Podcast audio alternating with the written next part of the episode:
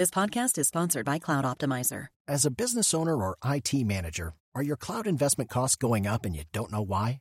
It's time for Cloud Optimizer. As you migrate your business to the cloud, what you're spending and why you're spending it can get a little hazy. But Cloud Optimizer clears up the mystery and puts the cloud to work for you. Cloud Optimizer starts by analyzing usage patterns, right sizing resources, leveraging discounts you may not be aware of, implementing automation, and much more. And by reducing unnecessary expenses and maximizing performance, Cloud Optimizer guarantees you a savings of five times what you spend for their service. As you utilize cloud based services more and more, you don't have to lose sight or control of your spend. You can stay agile, streamline your costs, and optimize your performance, plus save significant money with Cloud Optimizer. Make the cloud work for you with Cloud Optimizer. Get a free assessment and find out how much you can save by going to cloudoptimizer.com. Go to cloudoptimizer.com for your free assessment. That's cloudoptimizer.com.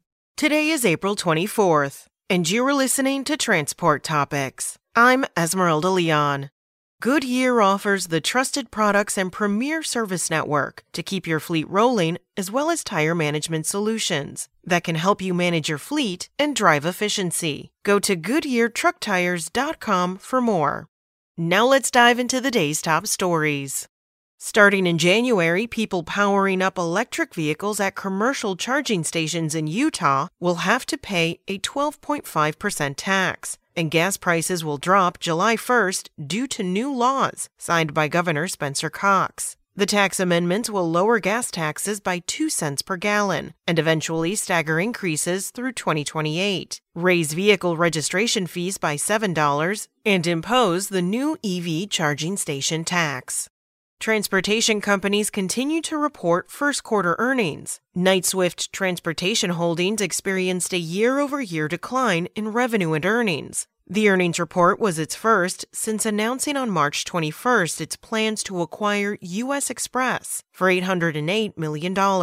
And CSX Railroad reported first quarter income increased nearly 15% to $987 million, while revenue increased 8.8% to $3.71 billion. New CEO Joe Hinrichs calls it, quote, an encouraging start, end quote. Also, Volvo Group posted net income of $1.25 billion as sales across all its business lines soared. Kansas will be able to train more diesel technicians with a new $1.2 million grant from the U.S. Department of Commerce's Economic Development Administration. A groundbreaking ceremony was held April 4th at Northwest Kansas Technical College in Goodland to expand by 5,000 feet the school's Kansas Institute of Diesel Technology, along with helping train students to meet local job needs. The project is expected to create nearly 300 jobs. That's it for today. Remember, for all the latest trucking and transportation news, go to the experts at ttnews.com. SpokenLayer.